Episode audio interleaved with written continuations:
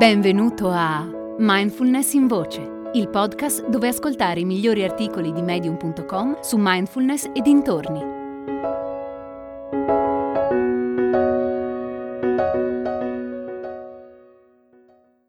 Mindfulness questa incompresa di Dave Mockel. La mindfulness mi ha salvato la vita. Non sto esagerando. Per niente. Non entro nei dettagli, ma ti dico che tra i 20 e i 30 anni ho sofferto di una forma grave di ansia e stress post-traumatico che mi stava portando dritto verso l'autodistruzione. Poi ho incontrato la mindfulness. Non era affatto divertente stare seduto in compagnia dei miei pensieri e delle mie emozioni, ma caspita se mi ha aiutato. Stando con le mie emozioni, senza combatterle o evitarle, ho imparato moltissimo.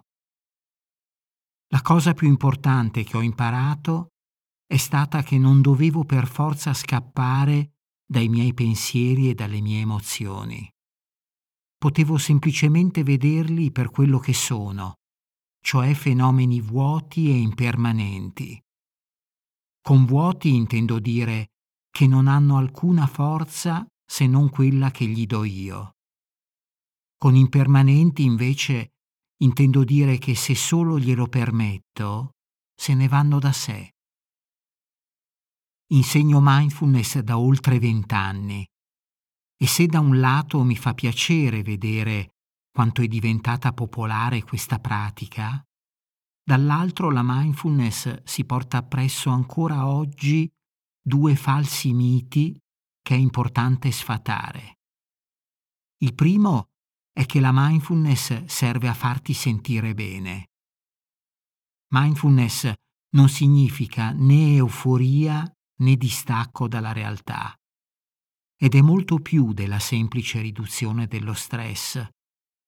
La mindfulness ti permette di maneggiare pensieri ed emozioni con attenzione e saggezza.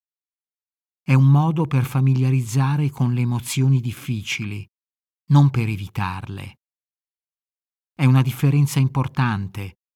Nella mindfulness non c'è evitamento. La sofferenza, sia fisica che emotiva, fa parte dell'essere umani. Possiamo imparare a gestirla in modo abile o possiamo passare la vita a cercare di evitarla. Il secondo mito da sfatare è che la mindfulness svuota la mente. Avere pensieri, anche disturbanti, è del tutto normale. La mindfulness ti aiuta a vedere quanto è trafficata la tua mente e quanto sei attaccato a certi pensieri. Quando in meditazione osservi in modo diretto la tua mente sovraffollata, puoi iniziare a cambiare il tuo rapporto con lei. Non devi più inseguire ogni pensiero. Per usare una metafora, non devi più salire su ogni treno che arriva in stazione puoi scegliere. La mindfulness è una meditazione che ci fornisce mezzi abili per incontrare la realtà. È un antidoto ai film mentali e alla nostra tendenza a identificarci con loro. È una pratica potente che ci aiuta a sentire le emozioni.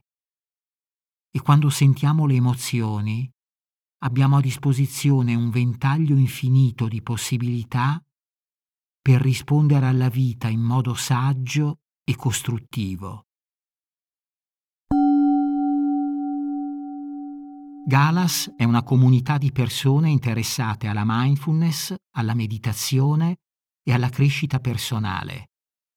Con Galas puoi interagire direttamente con me o con altri ascoltatori di mindfulness in voce per scambiare idee sulla pratica e condividere esperienze. È facile. Qualsiasi app stai utilizzando per ascoltare questo episodio, nella descrizione troverai un link. Seguilo e lascia un messaggio di testo o un vocale sul tema dell'episodio. Risponderò personalmente a tutti i messaggi. Ti aspetto su Galas.